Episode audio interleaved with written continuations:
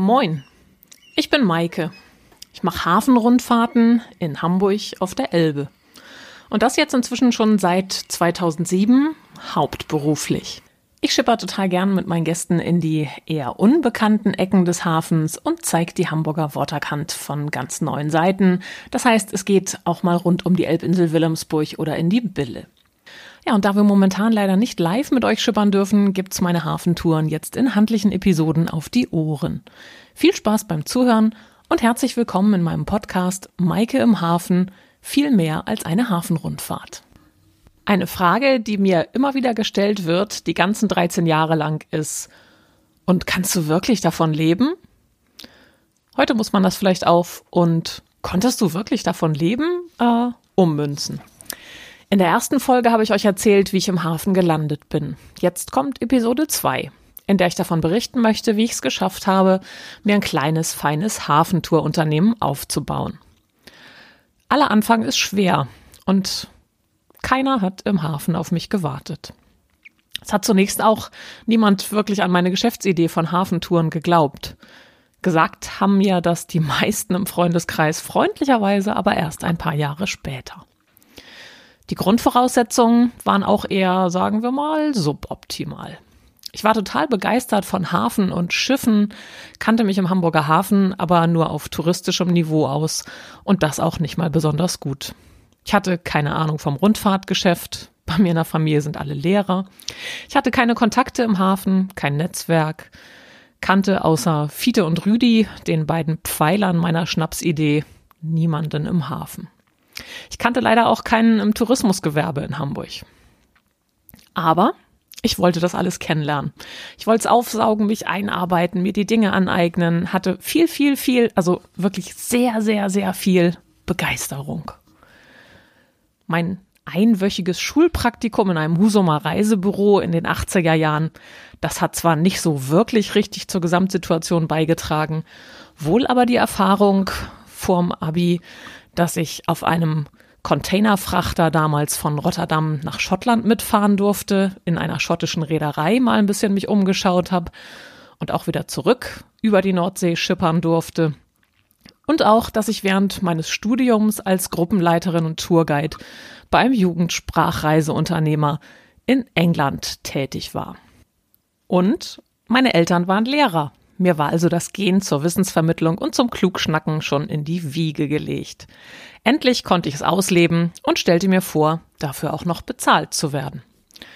Naja, bis dahin war es anfangs erstmal doch ein ganz schön weiter Weg. Tatsächlich konnte ich aber bereits nach einem guten halben, dreiviertel Jahr von meinen Touren leben. Und das, obwohl ich erst mitten in der laufenden Saison 2007 gestartet war. Wie das ging? Naja, zugegeben, ich hatte meinen Lebensstandard ziemlich runtergeschraubt. Machte aber gar nichts, denn ich wusste ja wofür. Viel Geld in Reserve war leider auch nicht da. Ich hatte zwar vorher gut verdient, war aber im Privatleben auch ein paar Mal auf die Nase gefallen und hatte dann noch finanzielle Verpflichtungen. Also, wie sagt man so schön, suboptimal. Vor allem meine Eltern hatten tatsächlich auch ziemlich große Sorge und waren von meiner Hafentour-Idee erstmal nicht so begeistert, wenn man das mal dezent so ausdrücken darf. Zu ihrer Verteidigung ist natürlich anzuführen, dass Eltern sich immer Sorgen machen, wenn ihre erwachsenen Kinder Schnapsideen haben, die dann auch noch umsetzen wollen und kurz davor stehen, sich ins vermeintliche Unglück zu stürzen. Sie standen ja auch nicht ganz allein mit ihrer Meinung da. Wenn ich ehrlich bin, gab es niemanden, der gesagt hat, hey, klasse, du willst ins Hafentourgeschäft, was für eine großartige Idee, das wird klappen. Es hat nicht mal jemand gesagt, dass es klappen könnte. Alle haben irgendwie Formulierungen in diese Richtung für sich behalten oder hatten auch keine diesbezüglichen Fantasien und haben ihre wahre Meinung eher verborgen, um mich nicht zu verletzen oder auch nicht zu demotivieren. Heute sind meine Eltern übrigens meine größten Fans und Promoter. Derzeit machen sie sich, glaube ich, schon auch ein paar Sorgen in der Situation jetzt Corona bedingt, wie das weitergeht. Aber die haben ja gesehen, ich krieg das hin und ich bleibe da zuversichtlich zurück zu meiner Gründungsgeschichte.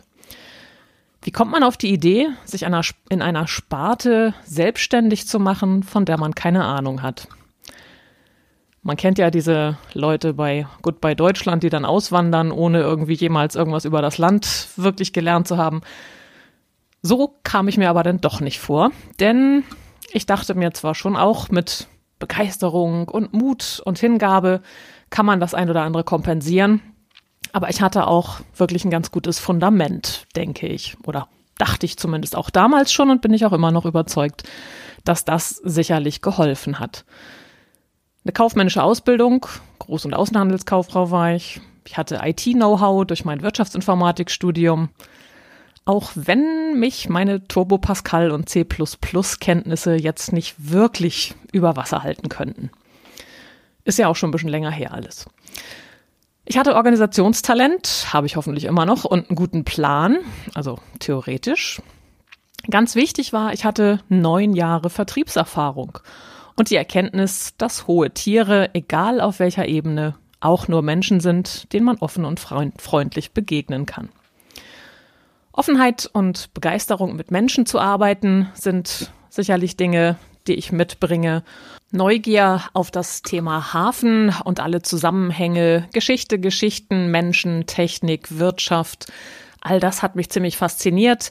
Dazu Mut und Zuversicht, dass ich es schaffen kann, wenn ich eben nur genug dafür arbeite und genug dafür tue. Und im Hinterkopf natürlich immer die Notfall-Fallback-Option, so habe ich es für mich selber genannt, ähm, dass ich immer wieder in der IT anfangen könnte, wenn das jetzt alles gar nicht klappt. Heute gilt das natürlich nicht mehr, da bin ich längst raus, da will ich auch nie wieder hin zurück, aber das war natürlich auch so ein Push-Faktor zu sagen, das will ich nicht mehr, also muss dieses andere zu schaffen sein. In dem zweitägigen Berufsfindungsworkshop, in dem ich Anfang der 2000er war, da ging das um die motivierenden Faktoren für uns Teilnehmer. Was braucht's eigentlich, damit man morgens gerne früh aufsteht? Für was brennt man? Was wäre der Traumjob, wenn es keine Zugangsbeschränkungen dorthin gäbe? Mein Traumjob war damals der von Birgit Breuel, Expo-Chefin von Hannover. Ich weiß nicht mehr warum, aber die Themenvielfalt der Expo, die faszinierte mich vollkommen. So viele Menschen, Projekte aus aller Welt, das klang total spannend, sowas organisieren und zusammenbringen zu dürfen. So stellte ich mir das jedenfalls vor. Ein paar Jahre später war mein Traumjob das Management eines Luxus-Kreuzfahrtschiffs. Zum Glück ist daraus nichts geworden. Heute darf ich meinen Traumjob leben. Die Auswertung und das Ergebnis des Berufsfindungsseminars damals hat eine exakte Jobbeschreibung meiner heutigen Selbstständigkeit ans Licht gebracht. Leider stand nicht so direkt, starte jetzt dein Hafenrundfahrtunternehmen drunter, sonst hätte ich vielleicht schon früher begonnen. Das vergingen tatsächlich aus verschiedenen Gründen erst noch ein paar Jahre. Aber es standen ganz viele ähnliche Jobs in der Empfehlungsliste, Allerdings keiner wie der, den ich jetzt habe. Den habe ich mir nämlich selbst zusammengebastelt. Immer wenn ich gefragt werde, wie ich mich dann eigentlich in einem Wort betiteln würde, habe ich keine Antwort, mit der ich irgendwie zufrieden wäre. Es passt nicht in ein Wort.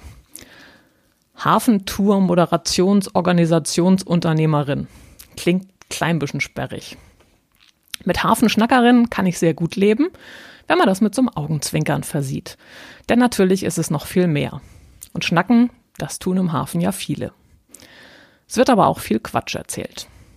Ein weiblicher Hey Lücht, also eine Seelücht, das wollte ich nicht sein. Platte Witze so aus dem Ärmel schütteln, das liegt mir nicht sonderlich. Ich mag und ich mache Infotainment. Die Gäste sollen den Hafen neu für sich entdecken, spannende Orte mit wahren Geschichten und wissenswerten Anekdoten, von denen es so viele gibt, zum Beispiel die Geschichte von Miss Elvira von der Peute. Kennt ihr die? Kommt in einer anderen Folge noch dran. Oder was verbindet eigentlich Johnny Depp mit der Gräfin von Wilhelmsburg? Oder wo haben die Hamburger den Preußen das Wasser abgegraben? Bleibt einfach weiter dran, dann erfahrt ihr in den nächsten Folgen mehr zu diesen Themen dass mir beim Aufräumen meines Büros dann so ungefähr ein gutes Jahr nach Beginn meiner Hafentour-Selbstständigkeit die Tätigkeitsliste aus dem Berufsfindungsseminar wieder in die Hände fiel, das war mein Sechser im Lotto. Kurzerhand meldete ich mich daraufhin bei Uta Glaubitz, um ihr zu danken und zu berichten, dass ich jetzt genau all das tun würde, von dem sie überzeugt war, dass ich es bräuchte, um meinen Traumjob zu haben. Sie fragte im Gegenzug, ob sie meine Geschichte als Referenz auf ihre Webseite stellen dürfte, denn natürlich fand sie das auch gut, dass das alles so zusammenpasste. Und natürlich durfte sie meine Geschichte veröffentlichen, war ja klar. Was mir nicht klar war, war zu dem Zeitpunkt, was das für Nachwirkungen haben würde. Uta ist nämlich neben ihrer Coach-Tätigkeit auch Autorin und Expertin für Berufsthemen in allen möglichen namhaften Zeitungen und hat damals die ein oder andere Kolumne geschrieben. Das heißt, wann immer Journalisten irgendwo Stories gebraucht haben, um interessante Jobwechselthemen irgendwo in Artikel mit einzubauen oder Protagonisten zu suchen, dann haben die auf ihrer Website geguckt. Weil meine Geschichte da jetzt ganz oben in der Liste stand und der Hafen natürlich ein schönes visuelles und emotionales Thema ist, sind die manches Mal auf mich gestoßen. Zum Glück, muss ich ja sagen, bin ich von der IT in den Hafen gewechselt und nicht umgekehrt. Sonst hätte das sicher nicht geklappt, denn wer will schon Büroräume filmen, wenn er auch Hafenatmosphäre kriegen könnte. Also fand ich mich plötzlich in ganz vielen Artikeln und Beiträgen wieder. Klar, jede PR ist gute PR. Das hilft ungemein. Äh, Spiegel, Stern, Fokus, Welt, Manager Magazin denkt man ja nicht unbedingt als erstes dran, dass man dort landet, wenn man Hafentouren konzipiert, aber gut. Und natürlich dazu diverse Frauenzeitschriften. Naja, manchmal werden da auch die Fakten so ein bisschen auf die gewünschte Geschichte zurechtgebogen, aber ansonsten gibt es tatsächlich kein besseres Mittel, um bekannt zu werden. Das war natürlich mein mega Glücksfall. So kam ich an die ersten größeren Aufträge von Betriebsausflügen, Familienfeiern oder auch Rahmenprogrammen für Firmengeschichten. Das hat wahnsinnig geholfen und gleich zu Beginn meiner Selbstständigkeit, gleich im Sommer 2007, da kam das Business-Netzwerk Xing auch als positiver Faktor dazu. Dort gab es eine große Hamburg-Community, die regelmäßig Events veranstaltet hat. Nachdem ich mich im Forum mit so einem Posting vorgestellt habe, hat mich der Moderator Joachim angesprochen ob ich nicht auch eine Tour für 150 Personen auf die Beine stellen könnte. Ja, klar. Äh, zum Glück könnt ihr jetzt meine leichte Panik in den Augen damals nicht sehen, aber überwogen hat wirklich das aufregende Flattern mit, na klar, das kriege ich schon irgendwie hin. Gesagt, getan, wir schipperten im Sommer 2007, also ganz kurz nach meiner äh, nach meinem Kickoff sozusagen mit drei vollen Barkassen parallel durch den Hafen zu einem idyllischen Biergarten, kehrten da zum Grill-Event ein und wurden später von Doppeldeckerbussen zur Sundowner-Überquerung der Köhlbrandbrücke abgeholt. Alle fanden das ziemlich gut. Dieses Jahr, also 2020, sollte jetzt eigentlich diese Hamburger Xing-Tour das 14. Mal stattfinden. Gucken wir mal, dass das auch noch stattfinden kann und dass wir unsere tolle Reihe nicht unterbrechen müssen. Wir haben also jedes Jahr wieder Touren gemacht. Die Presse war das eine, offene Augen für Chancen und gute Netzwerke ist natürlich das andere Thema. Wo immer es irgendwie ging, knüpfte ich Kontakte und erzählte meine Geschichte. Bei Netzwerktreffen, in Foren, im Tourismusclub, bei Zufallsgesprächen mit völlig Fremden in der U-Bahn oder wann immer sich eine Gelegenheit ergab, natürlich auch auf diversen Social-Media-Kanälen. Zu der U-Bahn-Geschichte kurz nochmal. Nee, ich bin jetzt nicht der Freak, der wahllos Leute anschnackt. Aber wenn man gerade so eine fast Quadratmeter große auf Platte gezogene Karte der Elbinsel Wilhelmsburg in der U-Bahn mit sich rumträgt, dann ergeben sich ziemlich schnell Gespräche. Sicher hat mein Umfeld auch mal genervt reagiert, aber insgesamt war die Entwicklung für mich genau richtig ein Abendblattredakteur, der wurde irgendwann auf mich aufmerksam und featurete mich 2011 in so einer zehnteiligen Hafenreihe über Menschen, die im Hafen arbeiten. Titel war Frau Brunk erklärt den Hafen. Das war natürlich ein Knaller für mich. Da wurde ich dann auch in Hamburg von einem breiteren Publikum wahrgenommen. Den Abendblattartikel, den las unter anderem der Geschäftsführer vom renommierten Hamburger Überseeklub und ich wurde direkt eingeladen, vor den Mitgliedern einen kleinen Vortrag in der Villa an der Binnenalster zu halten. Dort wiederum sprachen mich dann verschiedene andere gut in Hamburg vernetzte Personen an und ich wusste erstmal gar nicht, wie mir geschah. In den Folgejahren hatte ich mehrfach das Glück, dass auch der NDR meine Touren berichtenswert fand, so dass ich im Hamburg Journal und bei Nordtour mit Tourbeiträgen vertreten war. Ich habe auch immer geguckt, ob es nicht irgendwie andere Gelegenheiten gibt, ob irgendwo was ausgeschrieben wird oder irgendwas, wo man sich bewerben kann, ähm, um natürlich meine Geschichte erzählen zu können. Es wurde zum Beispiel irgendwann eine Baupatin für eine U-Bahn-Verlängerung in der Hafen City gesucht und ein andermal habe ich im NDR irgendwie mitgekriegt, dass man selber eine Stunde Radiosendung mitgestalten kann oder habe gehört, dass im Bundeswirtschaftsministerium Vorbildunternehmerinnen gesucht wurden und ausgezeichnet werden sollten. Um das aufzulösen, jo, ich durfte mit Olaf Scholz zusammen Spatenstich machen, um die U-Bahn zu verlängern in der Hafen City. Ich habe seitdem auch einen Spaten in meinem Büro stehen. Ich war beim NDR im Radio, durfte eine Sendung mitgestalten und meine Geschichte erzählen. Und ich fuhr auch mit vielen anderen Unternehmerinnen zu Sigmar Gabriel nach Berlin damals und darf mich jetzt Vorbildunternehmerin nennen. Ist ja auch nett. Inzwischen hat sich mein Tourpensum auf gut 120 bis 150 Touren pro Jahr eingependelt. Davon sind ungefähr 30 bis 40 öffentliche Touren, zu denen man als Einzelperson auch sich anmelden kann. Wir schippern dann mit traditionellen Barkassen durch den Hafen. Oder für Chartertouren, da geht's auch mal los mit gediegeneren oder etwas größeren Schiffen. Meine größte Tour, die durfte ich vor gut fünf Jahren moderieren.